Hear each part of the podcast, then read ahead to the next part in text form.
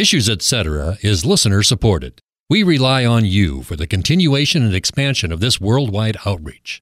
Now, if you appreciate Issues Etc., please consider making a tax deductible gift today. You can make a secure online contribution at issuesetc.org. You can also donate by check. Make your check payable to Issues Etc. and send it to Issues Etc., Box 83, Collinsville, Illinois 62234. And thanks for your support.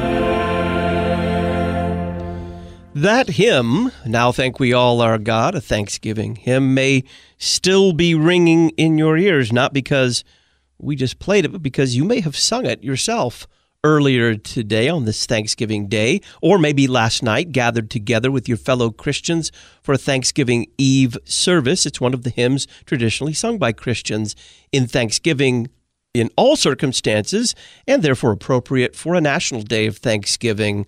On this Thanksgiving Day, greetings and welcome to Issues Etc. I'm Todd Wilken. Thanks for tuning us in. We're going to talk about the liturgy for a day of Thanksgiving. Pastor David Petersen will be our guest. Then in hour two, we'll discuss the Mayflower Pilgrims with one of their descendants, Pastor David J. Weber. Pastor David Petersen is pastor of Redeemer Lutheran Church in Fort Wayne, Indiana and departmental editor of Gottesdienst, the Journal of Lutheran Liturgy. David, welcome back to Issues, etc. Thank you, Todd. It's my pleasure. We are going to be talking about the liturgy for a day of Thanksgiving and the church's observation of kind of this national day of Thanksgiving here in America. But you say that the church has a greater, the great Thanksgiving, that it celebrates more often than just one day a year. What are you talking about? Well, that's one of the words that we use, the, the word Eucharist, which we use to describe the Holy Communion or the sacrament of the altar. And it's a it's a New Testament word that's used for this sacrament. Lutherans don't use it a lot because it can be kind of confused or misunderstood as though the Eucharist, the Holy Communion was something we were doing for God to earn his favor or something that could be done apart from faith and still be good. But but nonetheless, it, it, it, though those that misunderstanding might happen, the word itself is completely appropriate to talk about the Holy Communion because the Holy Communion in the Lutheran liturgy is completely surrounded by thanksgiving. In the center, of course, are the words of Jesus himself in the words of institution, wherein we hear that he gave thanks uh, when he broke the bread and when he took the cup. So he has an he explicitly gives thanks to the Father for the bread and the wine. But so that's the center of it. But even before that, as the beginning of the communion liturgy, the Lutherans hear every week as part of that is the preface. The pastor turns to them and says or chants, "Let us give thanks unto the Lord our God." And then the people say it is meet and rights to do so. And then the pastor uh, says or chants uh, this big long paragraph about how it's always right to give thanks to God and goes on a bit for why it's always right. That's the proper preface that changes seasonally but, but it's always a thanksgiving. And then, in the same way, after the distribution, after receiving the body and blood of Jesus, uh, the pastor turns to the people and again says, Oh, give thanks unto the Lord, for he is good. And then we respond by saying, And his mercy endures forever. And then the pastor prays a thanksgiving prayer.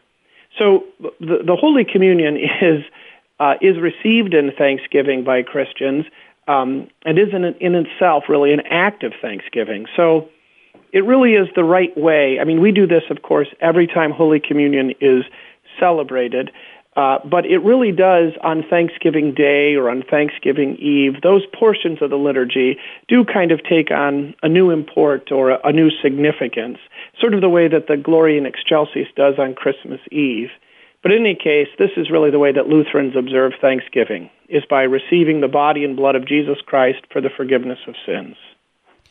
For the sake of context, give us a little background on what has come to be today, Thanksgiving Day, in kind of American parlance, but also in the church's off and on observation of it in America. Well, liturgically speaking, I mean, from, an, from a Lutheran perspective, this is a very American day, uh, probably the most American holiday in a sense that we observe in the church. The origins, of course, are with the pilgrims, uh, as you're going to hear in the second hour, who had survived this harsh winter. And when people finally stopped dropping like flies and the harvest had come in, they were thankful and they rightly attributed their survival to God's mercy. Now, they were not Lutherans, they were Puritans, uh, and they had a tradition of fasting and feasting uh, that was really of, of terrible confusion of law and gospel, but it, it was pious. I don't want to be too hard on it. So when things went badly for the Puritans, they figured God was punishing them, and so they had days of humiliation and fasting. Now, to put the sort of best construction on that, that's not as though they were trying to appease God's wrath by their humiliation or their fasting. They were simply trying to take God's wrath seriously and, and repent.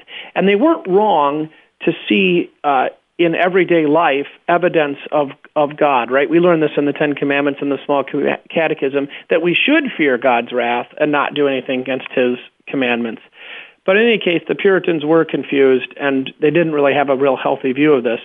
But when the tragedy had passed or some relief had come, then they would celebrate and they would feast. And this is the context, really, of the first Thanksgiving.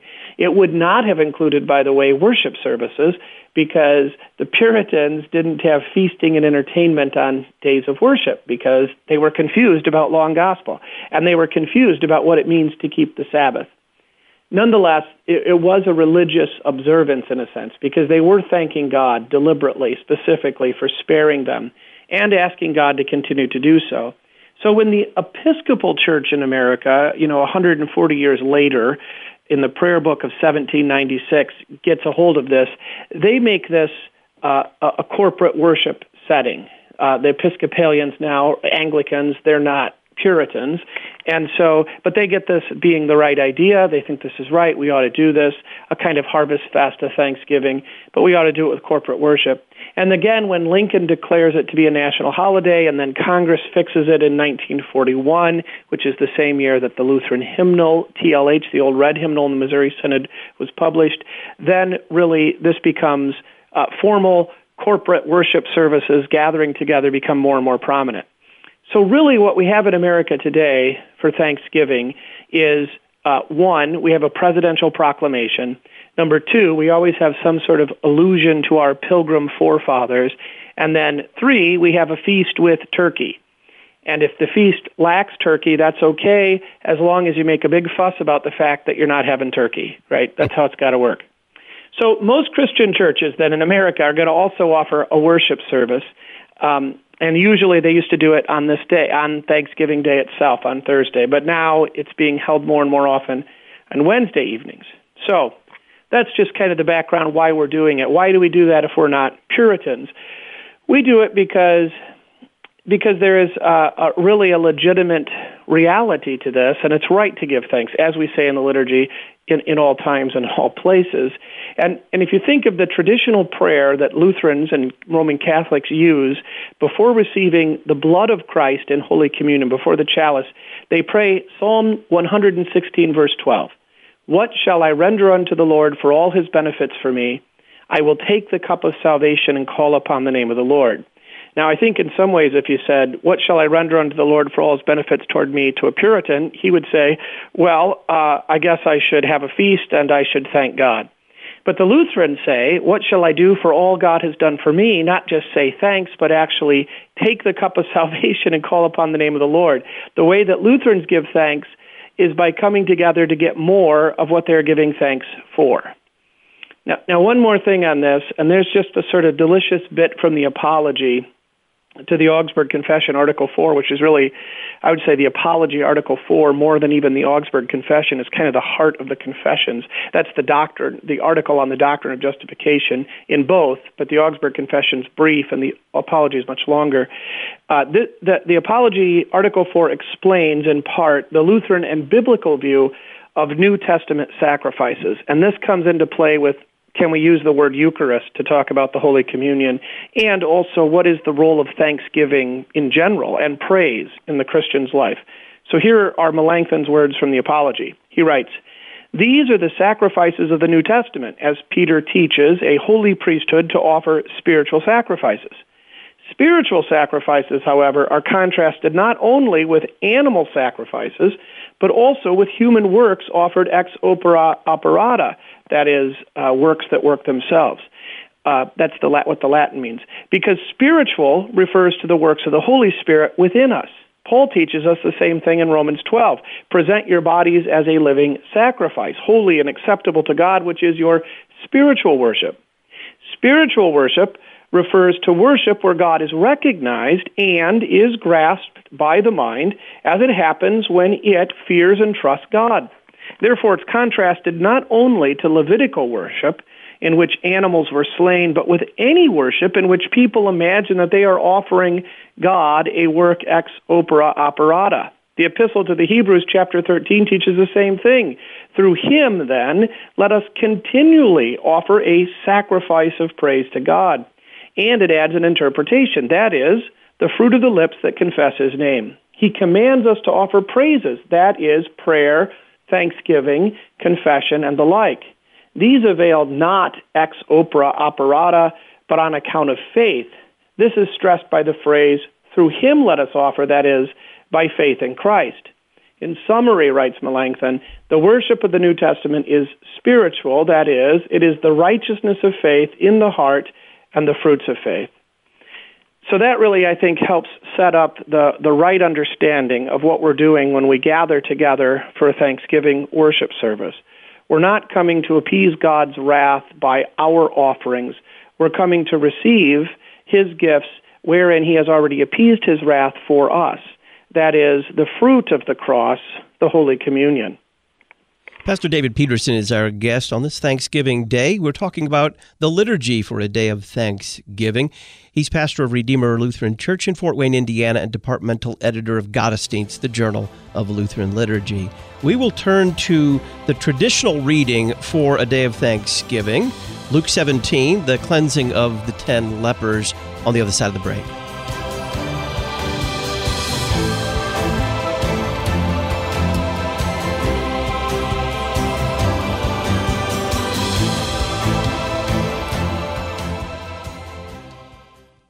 Christmas is a holy day, not just an ordinary holiday.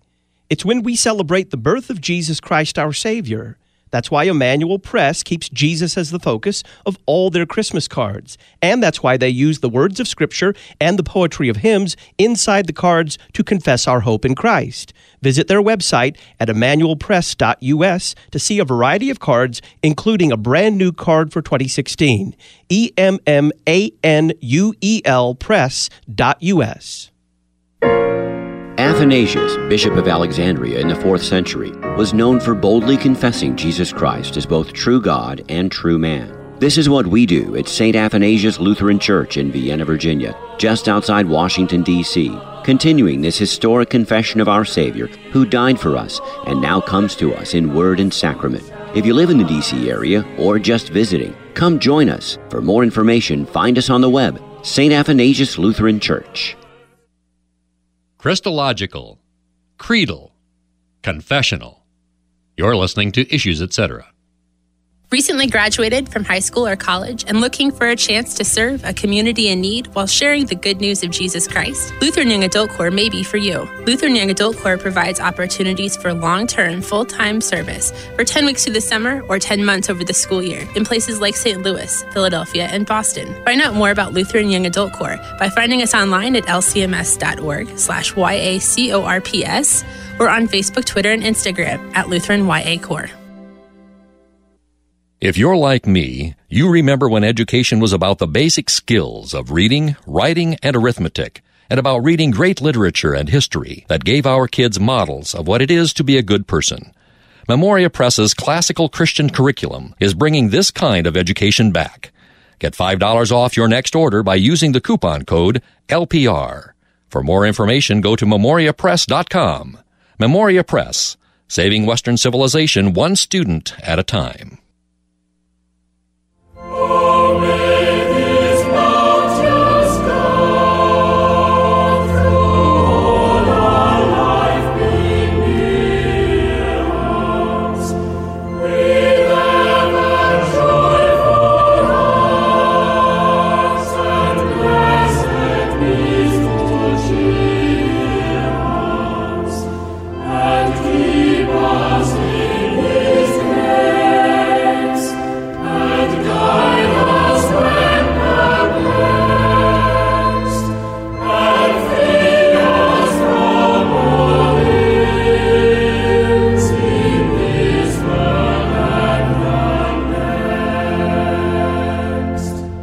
The second stanza of the hymn, Now Thank We All Our God. I'm Todd Wilken. This is Issues, etc. On this Thanksgiving Day, we're talking about the liturgy for a day of Thanksgiving. Pastor David Petersen is our guest. The gospel reading that is ordinarily assigned for a day of Thanksgiving is the ten lepers in Luke chapter 17. What are your thoughts there, David? Well, we had the same gospel on Trinity 14 in the uh, one year lectionary, so I'm not going to, I don't want to go through it all of it here. Uh, there is an on demand archive that you guys provide, issues, etc., and they can listen there if they want. But I do want to highlight that the surprise in this account is that the Samaritan leper doesn't go all the way to the temple. Uh, when he discovered on the journey that he had been healed, he immediately left the nine and returned to Jesus, and then, of course, worships Jesus, giving thanks. And Jesus says, Your faith has saved you. Now, Luke, of course, is setting up really a typical contrast. Uh, the way that this works. The people, like the priests, who are to certify the miracle that the lepers have been healed, who should know that Jesus is the Messiah and should rejoice in him, do not. While the outsider, without the benefit of really deep scriptural training and tradition, the Samaritan leper does recognize Jesus as the Messiah and worships him. So this is the surprise that he doesn't seem to follow Jesus' order and go to the temple, but comes back. And this is a warning for us in the first place. The Samaritan re- leper, what he recognizes is not only that Jesus is the Messiah, but that Jesus is actually the real temple, and that Jesus is the real priest, and that Jesus is the real sacrifice uh, all of which, of course, the Levitical code and ceremony was pointing to and for which it was waiting. So it is only the Samaritan leper who comes back to Jesus who really does what Jesus commanded him to do and who receives the full benefit of the temple in Jerusalem because he recognizes the temple built without hands and the priest in the order of Melchizedek and the Lamb of God who takes away the sin of the world through his self sacrifice. So th- that's the kind of surprising thing that the Samaritan leper is more theologically astute and sees more clearly than the priests and the nine Jewish lepers. So the leper returns to give thanks, to be sure, but this isn't really a pericope about gratitude. It's really a pericope, or a, that means a reading, a, a kind of a contained reading. It's a it's a story or a pericope about faith. And the significant thing about the leper is not that he was polite and said thank you. Again, it's that he recognized who Jesus was and he worshiped him. So that's kind of the point. To be sure, there's an admonition here, but it's not so much to be thankful as it is to be ever more cognizant of who Jesus is, of what he's done and what he's doing for us, and that we persevere in the faith by remaining constant in worship, constantly in the place where Jesus promises to be for us right? The, le- the leper goes where Jesus is. That's the genius of his theology, that he recognizes that he needs to repent, and that repentance, uh, in that repentance, he receives this acceptance from Jesus. He is saved, and therefore that leads him to thankfulness and praise. And then one last thing uh, that I always just have to touch on, and that is that the command that Jesus then gives to the Samaritan leper, which is translated in the ESV as rise and go, I think would, would really be better translated as rise and come. Because in English, Go means depart or go away or go out, and come means come in or come near, come forward, or, right? But in Greek, they don't have this distinction between coming and going. So the old joke is they don't know if they're coming or going. Well, that only works if you know English. Anyway, here, he, Jesus, it doesn't make any sense for Jesus to say, rise and go away. You did such a good job coming back to worship me, now leave. That doesn't make any sense at all. What does make sense is if Jesus says, rise and come with me, right? Stand up and come with me. Follow me. Your faith has saved you. Let's go to Jerusalem together. That's, that's what is really this is about. So that's the first thing. Now, I think it is interesting that in the, the Book of Common Prayer, which is the, uh, uh, Anglican worship book or the Episcopalian worship book that's parallel to our books, to Lutheran books, and also in the service book and hymnal, which is 1958 uh, LCA, Lutheran Church in America, kind of contemporary of the Lutheran hymnal in the Missouri Synod. Those books don't have this gospel, Luke 17, but they assign Matthew chapter 6, 25 to 34, which is, of course, a very familiar section of the Sermon on the Mount that begins, Do not be anxious about what you will eat and drink. And, and that is also really kind of an, an important thing to think about on Thanksgiving Day when people are often overly concerned about the quality of their feast, right? Did I have was the turkey dry? You know, they're worried about what they're going to eat or drink or what their guests are going to think of them. And also very appropriate for us, you know, on the brink of Black Friday and the sort of materialism that Americans are, are particularly prone to, I think. So if you think about the admonition, if we just say be thankful to someone, I mean, what does that really mean? uh, it has to mean, I think, really kind of count your blessings, right? If you say to your child, be thankful, you're saying, stop and realize that what you've been given is pretty good and you ought to be thankful for it and not take it for granted. In other words, there has to be something to be thankful for in the admonition, be thankful. You can't just be thankful for nothing. So that's really also that that jibes well with the Sermon on the Mount uh, to stop and think about what matters, to reflect upon the Father's providence and constancy, the surety of His promise. And, and, and along with this is sort of that the opposite of thankfulness is discontentment, right? We yell at our children and say, be thankful when they're acting discontent. And so true thankfulness uh, is really contentment, which again is really summed up beautifully in in the Sermon on the Mount. And do not be anxious, but the Lord will provide and take care of things. The uh, introit or the entrance psalm is 104. What is it, and why is it appropriate for a day of Thanksgiving? Well, this is really a great uh, psalm for Thanksgiving Day. It's 35 verses long. We're only going to get about four or five verses of it. And I want to spend kind of as much time on this as we can because it's probably the best expression of thanks or of thanksgiving in the propers for Thanksgiving Day. What I mean is that the other propers are sort of telling us to give thanks, right? Uh, whereas this psalm actually does give thanks, and it gives thanks for us and with us, because the psalms uh, aren't just examples of prayer, but they are also prayers for us to actually pray, to use. And so Psalm 104 is, is really this kind of marvelous sweeping psalm, 35 verses long, and it starts out with really this kind of epic poem of creation. It starts with heaven and then it moves to earth and it conveys in a very deliberate way the orderliness of creation, from chaos to order, so that everything has its place. Lions and rock badgers or conies have a place to live just like humans do, and all of them, rock badgers, lions, and humans, and, and all things in the sea, look to the Lord for food. Every creature that was created by God, which would be all things except for God Himself, all creatures are codependents upon the giver and the creator. And then an important note is in the kind of food that is explicit in this psalm.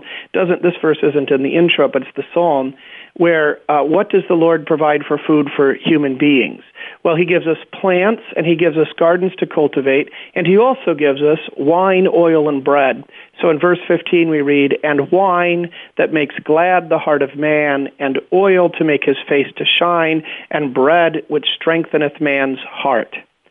So this is important because the Lord uses bread and wine as a vehicle for his risen body and blood. in the sacrament, the Lord makes glad our hearts and he strengthens our hearts. We are elevated above the goats and the young lions, even though it was our sin that makes them hungry, right? That they're searching, that they have to look to God for their food and hope that he delivers it.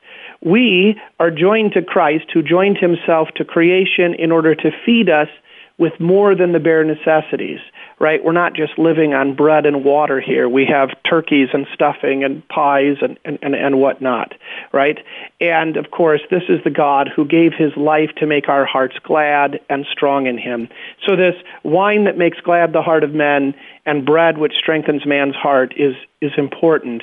And then the oil that makes man's face to shine is rightly understood as a foreshadowing of the character and the gift of holy baptism, right? Baptism is an anointing, that is a marking. So David was anointed or was marked with oil to be the king of Israel. And the Lord Jesus Christ was anointed or marked with water in the river between the wilderness and the promised land to be the suffering servant, the, the Messiah means anointed one, the one who would die and rise as our kinsman redeemer. And then we are anointed likewise with water, following the, the mode of Jesus, into the death and resurrection of Jesus. And thus we are named and claimed by God, and our faces shine towards Him, right? We look towards Him with pleasure and with joy because of this. So, oil to make His face to shine. So that's the first half of the psalm. We're going through it fast here. But the second half deals with the preservation and the redemption of the world. Like the original creation was brought out of chaos, so also redemption is brought out of chaos. That is, that our sin has plunged the world back into chaos and the redemption, the death and resurrection of Jesus Christ, the atonement, actually pulls things back into place, back into order. Uh, and so it, it, all of the kind of problems in the world are our fault, right? Lions go hungry and rabbits die because we sin. So in verse 25 we read, So is this great and wide sea, wherein all things creeping innumerable, both small and great beasts. So the sea, the Hebrews were not seagoing people, right? Uh, they, they lived inland, and the ocean for them was sort of scary, and it represents chaos and death.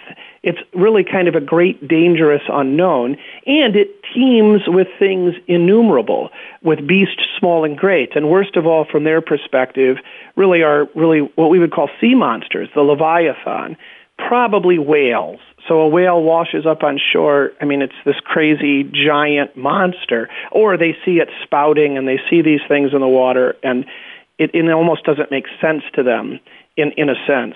Uh, and yet, in this psalm, in 104, even the Leviathan is dependent upon God for his food and is even tamed by him. So that we, we read in verse 26, There go the ships, there is that Leviathan, whom thou hast made to play therein. So the Leviathan, even this monster, becomes the Lord's plaything. The Lord is in control, as it is in charge. So creation's goodness is not so good as it once was, right? We have plunged it back into sin. Sin, disease, death, betrayal, adultery, war. These things are a reality on this side of glory while we wait for the culmination of time. But the Lord has not gone away, not at the time of the psalm, not at the time of Jesus, and not now. So he does not give the demons free rein, right? The, the sea is chaotic and represents this, but it's under the Lord's control. He tames the beasts of the earth. He keeps his children safe.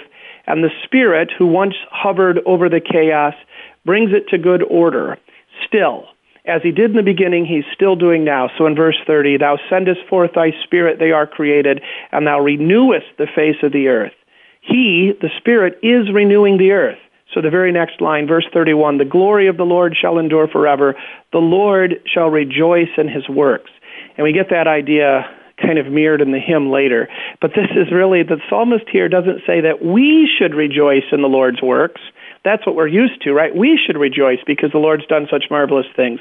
What he says here is that the Lord himself shall rejoice in his works. He rejoices I mean, this is really something. He is renewing the earth. He is pulling back again from chaos, back to order, in order that he might rejoice in it.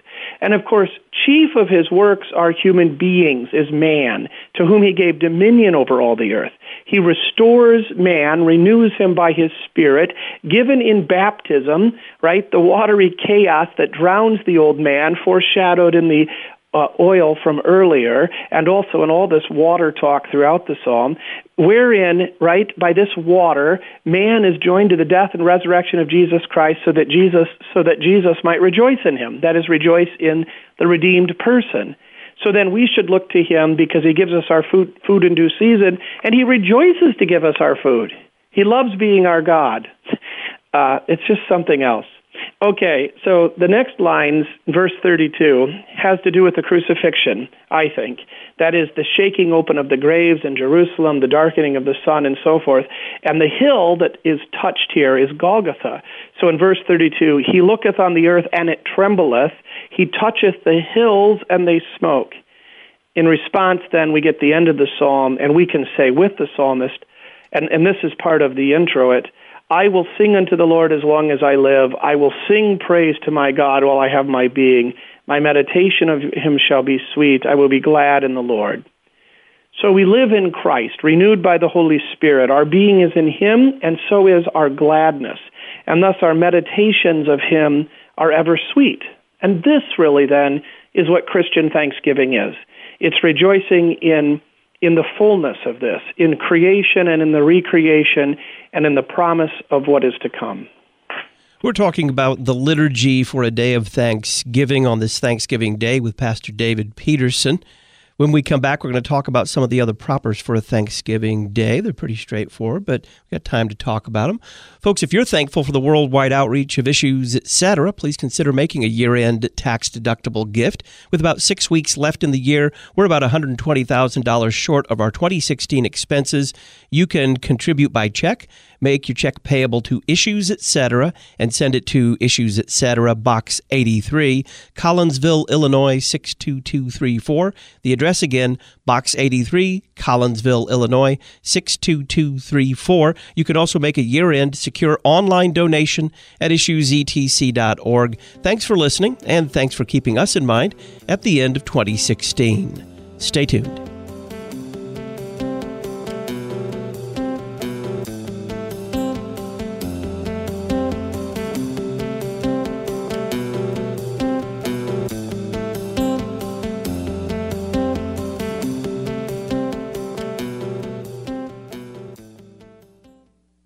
Christians, young and old, are increasingly pressured to change their beliefs. That's why St. Jude said we need to contend for the faith once for all delivered to the saints. At the San Antonio Worldview Conference, confessional Lutherans Jonathan Fisk, Jay Weber, Ryan McPherson, and Craig Parton will unmask the false, direct us to Christ and His Word, and defend the faith the San Antonio Worldview Conference, Saturday, February the 11th, San Antonio, Texas. Visit worldusa.org worldusa.org.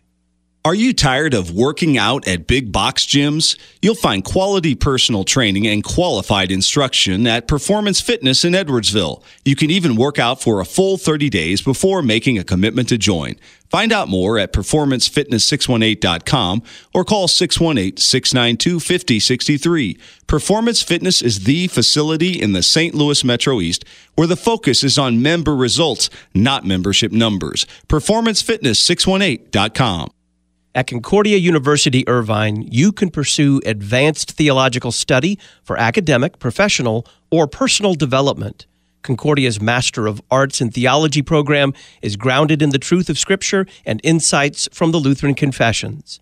Courses are taught online and at intensive on campus sessions in the summer. Apologetics, Christian education leadership, and Reformation studies are just a few of the emphases offered. For more information, Visit cui.edu slash theology. Are you tired of working nights, weekends, and odd hours trying to cover your bases at home just to make ends meet? At the Cleaning Authority, we call that the multi job shuffle, and we want to end that for you right now. We'll train you in our proven, efficient cleaning methods, and you'll be partnered to work in pre qualified homes. Call 314 416 8117 and walk away from the multi job shuffle with a future in our St. Louis office. 314 416 8117. You can teach lay people theology. You're listening to Issues Etc. Thanks to the following congregations for standing with us by joining the Issues Etc. 300. St. Paul's Lutheran, Cullman, Alabama, Faith Lutheran, Waterloo, Iowa, Emmanuel Lutheran, Everett, Washington, Lake George Lutheran Chapel, Fremont, Indiana, Shepherd of the Hills Lutheran, Snohomish, Washington, Faith Lutheran, Beaufort, South Carolina, Trinity Lutheran, Great Falls, Montana, Mount Calvary Lutheran, Westview, Pennsylvania, St. Paul Lutheran, International Falls, Minnesota, Redeemer Lutheran, Marshalltown, Iowa, Trinity and Grace Lutheran, Bear Creek, Wisconsin, St. Paul Lutheran, Sevierville, Tennessee, Good Shepherd Lutheran, Sherman, Illinois, and Zion Lutheran, Dexter, Iowa. Find out how your church can support this worldwide outreach by including issues, etc. in your mission or advertising budget. Just go to issuesetc.org, click support, and print a one-page flyer. The Issues Etc. 300.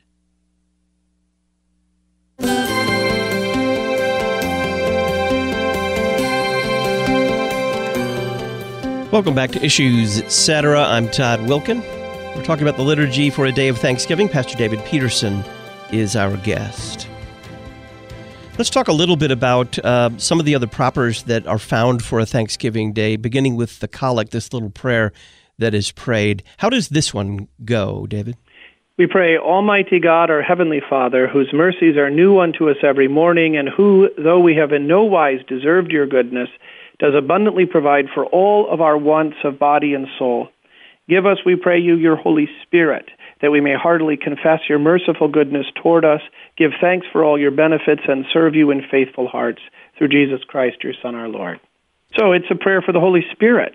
If the Holy Spirit is given to us, then we will be able to heartily confess God's merciful goodness and give thanks for all his benefits and serve him in faithful hearts. So I notice here that this prayer, as you just said, doesn't say, oh, thank you, thank you, thank you, as our impulse might be to kind of screw up some really grateful feelings toward God. It asks God to provide via his Holy Spirit and his word the very gratitude that we lack, really.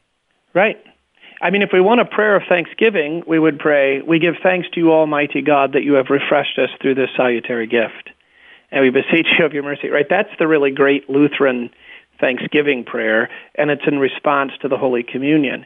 In, in the collect of the day, uh, we're really asking for the Spirit so that we might pray that thanksgiving prayer after Holy Communion. You had said before that the the appointed gospel reading was about faith and not about thankfulness. It was about recognizing again through the gift of the Holy Spirit who and what Jesus is for the sinner. It seems to me that a lot of our uh, latent guilt about not being thankful enough to God really is is comes from kind of this misdirected idea what God isn't sitting there saying golly nobody appreciates me. right. He, he, seeks faith, not appreciation. Right, and faith expresses itself in, in appreciation to some degree, but but right, that what he's interested in is those who believe in him. What he loves is the Syrophoenician woman, right? He he loves the prayer Kyrie eleison. In, in some ways, I, I don't want to downplay the Thanksgiving. I mean, it, gratitude is a is a virtue and it's legit, but in Christianity, it comes from something the Old Testament reading is from Deuteronomy 8. It kind of picks up in mid thought uh, about keeping the commandments, but preparing to enter the promised land, and maybe even uh, uh, serves as kind of a warning here take care lest you forget the Lord your God. What does it have to say? Well, and it's very much, I think, kind of a, like uh, reminds me of that Matthew 6 reading, right? So you shall keep the commandments of the Lord your God by walking in his ways and by fearing him. For the Lord God is bringing you into a good land, a land of brooks and water and so forth. And then he says, Take care lest you forget the Lord your God, and by not keeping his commandments and his rules and his statutes, which I command you today, and so forth, uh, you be forgotten. So that's exactly right. It's simply showing the reality that if it isn't it doesn't say again i mean i, I don't want to over i don't want to beat it to death but it doesn't say be sure to be thankful. Uh, you, you know what it says is obey the commandments and rejoice in what god has given you. And thankfulness of course will flow out of that.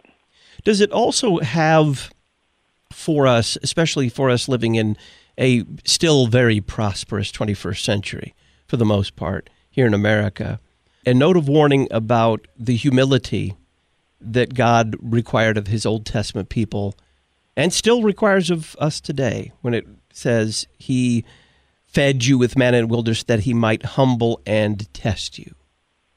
Yeah, isn't that interesting? The the uh, to to be fully human is to be dependent, right?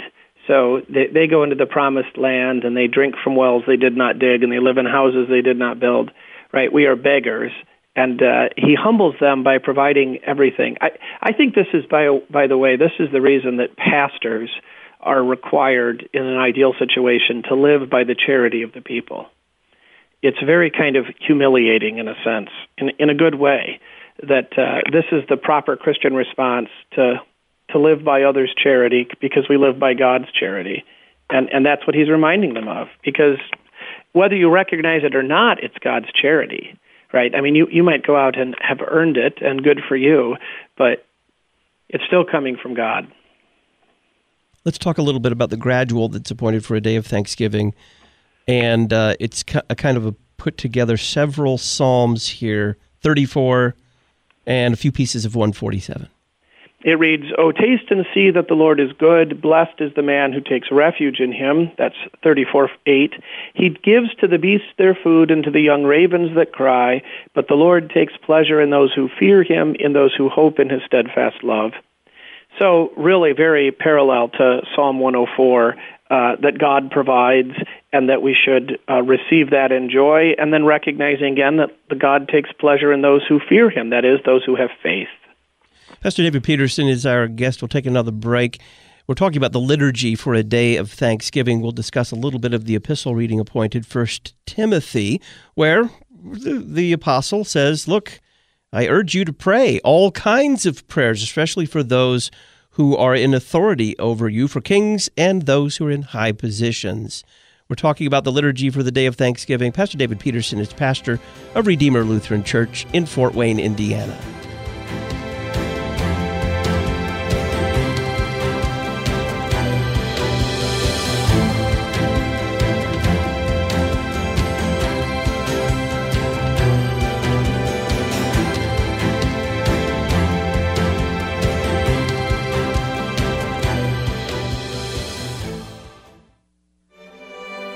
We know that you want to build your family on the right foundation from the very start the foundation of Jesus Christ. Concordia Publishing House offers more than 8,000 products for churches, schools, and homes, dedicated customer service, and an experienced staff to help you focus on what matters most. Click to connect at cph.org. Concordia Publishing House, listening, responding, providing for God's people. Concordia Publishing House, cph.org. Are you thankful for the worldwide outreach of issues, etc.?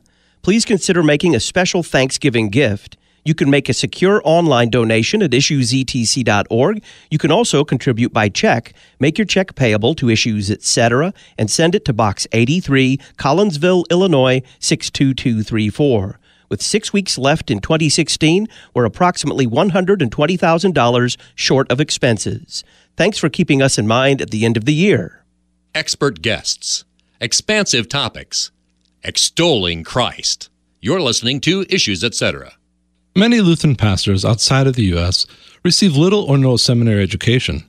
Luther Academy provides theological triage through conferences, books, and journals. Help support Luther Academy by making a tax deductible donation at lutheracademy.com or call 260 452 2211, serving Lutheran pastors to the ends of the earth. Luther Academy, 260 452 2211 or lutheracademy.com. Your pastor has been called to shepherd you as a member of Christ's flock. Doxology offers an innovative program of advanced study retreats where your pastor can be refreshed, renewed, and refocused. Find out more at doxology.us. Many pastors report that doxology has been one of the most valuable learning experiences since seminary. Doxology, the Lutheran Center for Spiritual Care and Counsel. Doxology.us. Doxology.us.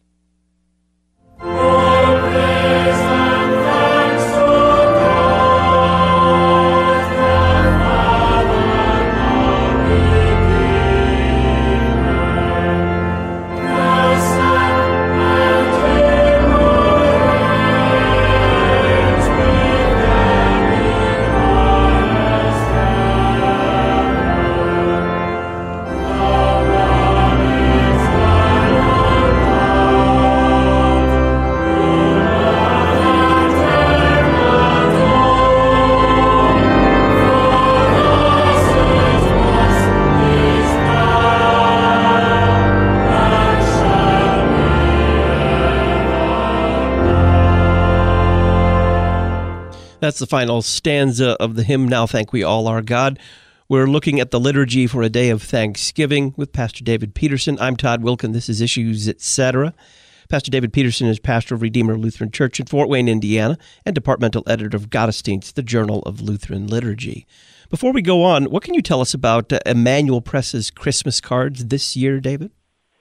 I think what they do really well is that they're they're so Christological, and the the artwork is beautiful. But then also the Bible passages that are chosen uh, don't tend to be sort of the typical ten passages that you see on every other Christmas card, because they they have a kind of a broader understanding and a better, deeper understanding of what Christmas is. Uh, and also the hymn stanzas that they use in their passages. They're not from Christmas carols. They, they tend to be from Lutheran chorales. So they, they really just do a beautiful job of of allowing you to witness to your friends and your neighbors, those you give Christmas cards to, in, in a way that's accessible, but but a little. It, sounds silly to say they're more Lutheran, but I think they are more Lutheran. I don't know how else to say it. You can check out an order of these, in some ways, unique Christmas cards at emmanuelpress.us. That's E M M A N U E L press.us. David, let's talk about the epistle that is appointed for a day of Thanksgiving, 1 Timothy 2. It's really short, but there's there's quite a bit to say about it. There is. We read, First of all, then, I urge that supplications, prayers, intercessions, and thanksgivings be made for all people, for kings and all who are in high positions, that we may lead a peaceable and quiet life, godly and dignified in every way. This is good, and it is pleasing in the sight of God, our Savior, who desires all people to be saved and to come to the knowledge of the truth. So, first of all, we, we've got to note that this is an important passage that disproves the idea that God predestined some for hell. He did not predestine anyone or choose anyone for eternal damnation, but he sincerely desires that all people be saved, and he has made atonement for all people, reconciling himself to the world in the death of the Son. So, we get that first. Secondly, these passages urge us to be a people of prayer, right? Uh, I urge that supplications, prayers, intercessions, and so forth, and, and explicitly intercessory prayer, not just because the words intercession is used here, but because he says that they be made for all people, and as you pointed out, for kings and rulers in particular. So we should be making supplications, prayers, intercessions, and thanksgiving for people, right? We should be and in terms of Thanksgiving, I think this is really interesting that we should be giving Thanksgiving for what other people get. Now, and we don't do this very often. We might give thanks if something good happens to our granddaughter because, you know, we think she's really special. But I just wonder how many of us, when's the last time that we thank God for the blessings that He has given to our congressman? Right? I mean, that's what he says here to those who are kings and in high position. So do we say, oh, thank you, God, for, you know, allowing my congressman to be so wealthy and to do all these great things? Uh, that's hard for us. Usually we're mad at our congressman. Or, you know, thanking God for the gifts that he's given to the opposing quarterback to keep it in the Thanksgiving theme. A few months ago, I read this article about the results of a psychological study regarding couples that had been married for more than 40 years and who still liked each other, right, and who were very happy together. And one of the findings was that they they discovered that those couples that had been married for a long time and really loved each other and enjoyed each other's company was that they rejoiced in one another's kind of victories and successes. Now, it's also important for couples for intimacy to sympathize when your partner is sad or something unjust or he's been mistreated and so forth. But this study at least believed that it was even more important and more significant to rejoice when something good happened to that person. And uh, the article then kind of speculated, or the study, that couples that didn't do that, they didn't do that because they were competing with one another. So the husband wasn't happy when the wife got a promotion because he felt like he was in competition with her. And of course, then that wasn't healthy and that destroyed intimacy and happiness. Now, I, I'm just bringing that all up because I think this could also, I think that's true. I think we do need to rejoice in our spouse's successes and good things that happen to, to him or to her. But I also think that this applies to friendships and to the mutual consolation of the brethren, even. You know, that uh, part of how we live together as the body of Christ is to rejoice together. Now, that's, we kind of do that obviously when somebody brings a baby to be baptized, but I think we could probably be a little more explicit in it and do it a little bit more. Um, we pray for one another in, in our needs, but we should also give thanksgiving for one another. Uh, and I think that uh, to do this is to kind of move past envy, which is envy is being sad at someone else's happiness. It's really a stupid stupid sin, but we do it. So it moves kind of past being sad because someone else got something good, and it really moves into thankfulness. Now, I know, of course, this doesn't happen by preaching of the law, right? Me telling you that doesn't make you all of a sudden do it because hearing about it and sort of thinking about have I prayed for my congressman? Have I given thanks when good stuff has happened to people that I'm annoyed with or whatever? Right? That is accusing. I'm, I'm sure. I don't know how you could hear that and not be accused, if, unless, of course, you're self-righteous and then you need to repent. But the law does, even though the law accuses in a scenario like that, the law also teaches Christians. That is, it teaches us who are living by grace and the forgiveness of sins what is good and it helps us to reorder and adjust our worldview. The gospel doesn't teach us to thank God for our congressmen's successes. We need the law for that. But the law shows us what's good and what's right. It shows us what God's will is. And of course, as always, we see this fulfilled in Christ, right? That he was never envious or competing, that he was content and he was thankful and he prayed for people and rejoiced with them. So we, we thank God that, of course, he, he did he didn't do that so that we wouldn't have to. We thank God that he did it. He did it for us, but he didn't do it for us so that we wouldn't have to do it. He did it for us in our place so that we get credit for it as our substitution. But he's more than just a substitute. He is also an example. And this is something that we do need to uphold that the love and forgiveness of Christ, his acceptance of us, his desire that all men be saved, that is the gospel, the good news of Jesus Christ, the gift of the Holy Spirit, actually empowers us to change and makes us new creatures. And it's that freedom of the gospel that causes good works to sprout up in us, and with the instruction of the law, actually has direction right? So it's not just, oh, I feel good, Jesus loves me, and I feel good, and I want to help people. The, the law actually shows us how to help people and to do what we've been called to do in a way that's right. So we get a bit of law here. I urge that supplications, prayers, intercessions, and thanksgivings be made for all people. That law accuses us because we haven't done it like we should. But it also instructs us so that the new man can say, hey, I want to do that.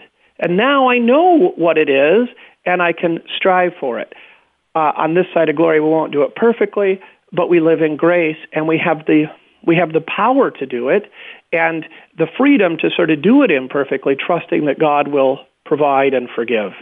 We've got about a, a, minute here. You say that the hymn that we've been hearing and that is appointed, Now Thank We All Our God, is a really important one, and it could substitute for uh, maybe even uh, table prayers uh, as a even better substitute than Come Lord Jesus, be our guest. Yeah, it's a very kind of Missouri Synod hymn. It's very uh, ingrained in the Missouri Synod psyche and culture, and uh, and it's a it's a sturdy tune. It's it's a nice it's a nice text. You know, it's it's not the greatest, most deep, uh, profound hymn. It doesn't have a lot of Christology or atonement language in it, but it does do a good job of capturing the reality that thanksgiving is praise, and it does follow a very kind of psalmic pattern. That is, that praise or thanks is a response to God who acts in history, right? That we're not just uh, praising God for his attributes or his sovereignty or, you know, that, oh, he loves us so much and, you know, his character. But rather, we're praising God for creation, for the Exodus, for redemption, for the Messiah, for the cross, for the resurrection, for baptism, and, and so forth. So the, the, the hymn, it's a good hymn. Uh, and I think if you're in the Missouri Synod, you know you probably know it by heart anyway, and you probably look forward to singing it. But but it's worthwhile. One one other thing, sort of of interest uh, for the Missouri Synod, is that this hymn is actually based upon a passage from the Apocrypha, from Ecclesiasticus 20 verse 22, which is uh, the end of a, a kind of a long psalm. So it's a Missouri Synod use of the Apocrypha, which is kind of fun also. Pastor David Petersen is pastor of Redeemer Lutheran Church in Fort Wayne, Indiana, departmental editor of Gottesdienst, the Journal of Lutheran Liturgy. You can find out more about this liturgical Lutheran think tank at our website, issuesetc.org. Click Listen on Demand. David, thank you very much. Thank you.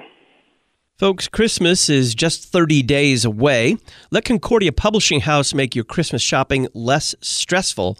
Check out their Christmas catalog at issuesetc.org org or call 1 800 325 3040 and they'll mail the catalog to you. 1 800 325 3040. In hour two of Issues, etc., we're going to talk about the Mayflower Pilgrims with a descendant of one of them, Pastor David Weber. What is fact and what is fiction in the familiar story of these pilgrims who left their home country seeking religious liberty? Did they think about it as religious liberty? Were they looking forward to a new promised land? We'll answer some of those questions with Pastor David Weber on the other side of the break. I'm Todd Wilken, hour two of issues, etc., in five minutes. Listen weekday afternoons to Pastor Todd Wilken and guests on Issues Etc. Issues Etc. is a listener supported program. Your financial support is vital for the continuation and expansion of this worldwide outreach. Our mailing address, Issues Etc., P.O. Box 83, Collinsville, Illinois 62234. Box 83, Collinsville, Illinois 62234. You can also donate at our website, issuesetc.org. Issues Etc. is a production of LPR, Lutheran Public Radio. College Preparation Station in Maryville, Illinois offers ACT, SAT, and PSAT test prep scholarship application classes, college and career counseling, and more. Hi, this is Lori Konski, President of College Preparation Station. We have helped our students obtain more than $7 million in tuition scholarships in 12 years. Find out more at cpsprep.com. Let us help you create a vision and find your future. The College Preparation Station in Maryville, Illinois, cpsprep.com. Repentance and forgiveness, sin and grace, law and gospel, more than cliches, real preaching for real people in need of hearing the real Christ. Christ for You in the Divine Service at St. Paul Lutheran Church of Hamel, Illinois, where we gather every Saturday night at 6 and on the Lord's Day, Sunday mornings at 7:45 and 10. Look for the Church of the Neon Cross on I-55 between exits 30 and 33. Find us on the web, stpaullutheranchurchhamel.org. St. Paul Lutheran Church of Hamel, where there is the forgiveness of sins, life and salvation for the people of God.